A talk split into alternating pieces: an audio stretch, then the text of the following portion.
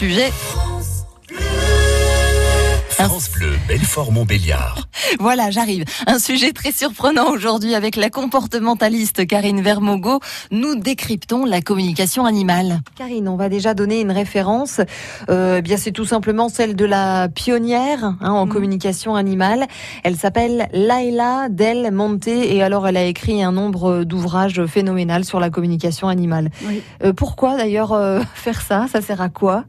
Alors, ben, rentrer en communication avec l'animal, parce que c'est vrai qu'avec les connaissances éthologiques que l'on a, on peut l'observer dans son milieu naturel. Alors, dans une famille, le milieu naturel, on voit qu'il change beaucoup. On part des comportements observés à l'état sauvage, mais il y a quand même eu quelques modifications.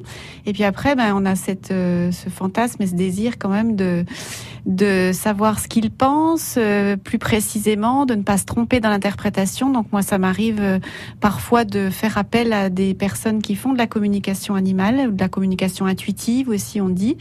Euh, de façon à vérifier peut-être ce que j'ai pensé, ce que j'ai imaginé qu'il pouvait y avoir comme problème. Et là, on va clairement demander, en posant des questions très précises, en se connectant avec l'animal euh, en onde alpha, euh, on communique nous avec notre langage en étant très centré, on pose des questions précises, il nous répond, on entend la réponse euh, via notre euh, inconscient et notre intuition. Et ce qui est très surprenant, c'est très utilisé pour retrouver des animaux perdus, par exemple.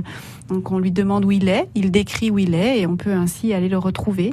Donc euh, on lui demande si en effet c'est un problème euh, avec la caisse, si c'est un problème avec euh, euh, je ne sais pas moi, les courants d'air chez lui, c'est un problème avec euh, l'agression qu'il a ressentie avec un autre chien. Enfin, on peut leur poser des questions précises et comme ça savoir ce qui les gêne en- dans, dans la famille. Mais euh, vous, moi, on peut apprendre à faire ça. Oui, tout à fait. Alors moi personnellement, j'ai fait euh, deux stages et j'ai manqué de confiance euh, parce qu'il faut il faut se faire confiance pour ne pas interpréter ce qu'on entend, rester très factuel et ne pas se dire que ça vient de mon imaginaire, mais bien d'un message Mhm. reçu par l'animal. Mais c'est une technique, ça se travaille. On avait ces capacités-là avant, hein, on les a perdues avec euh, avec notre évolution. euh, donc euh, c'est c'est vraiment chouette et ça, ça se développe et tant mieux, tant mieux. Bon, eh bien voilà sur la communication animale et on vous rappelle euh, donc euh, le nom de la pionnière en la matière, Laila Del Monte. N'hésitez pas si le sujet euh, vous intéresse. Sur internet, vous trouverez tout ce qu'il faut. Merci beaucoup Karine Vermogo, comportementaliste animalier. Au revoir. France Bleu, Belfort Montbéliard.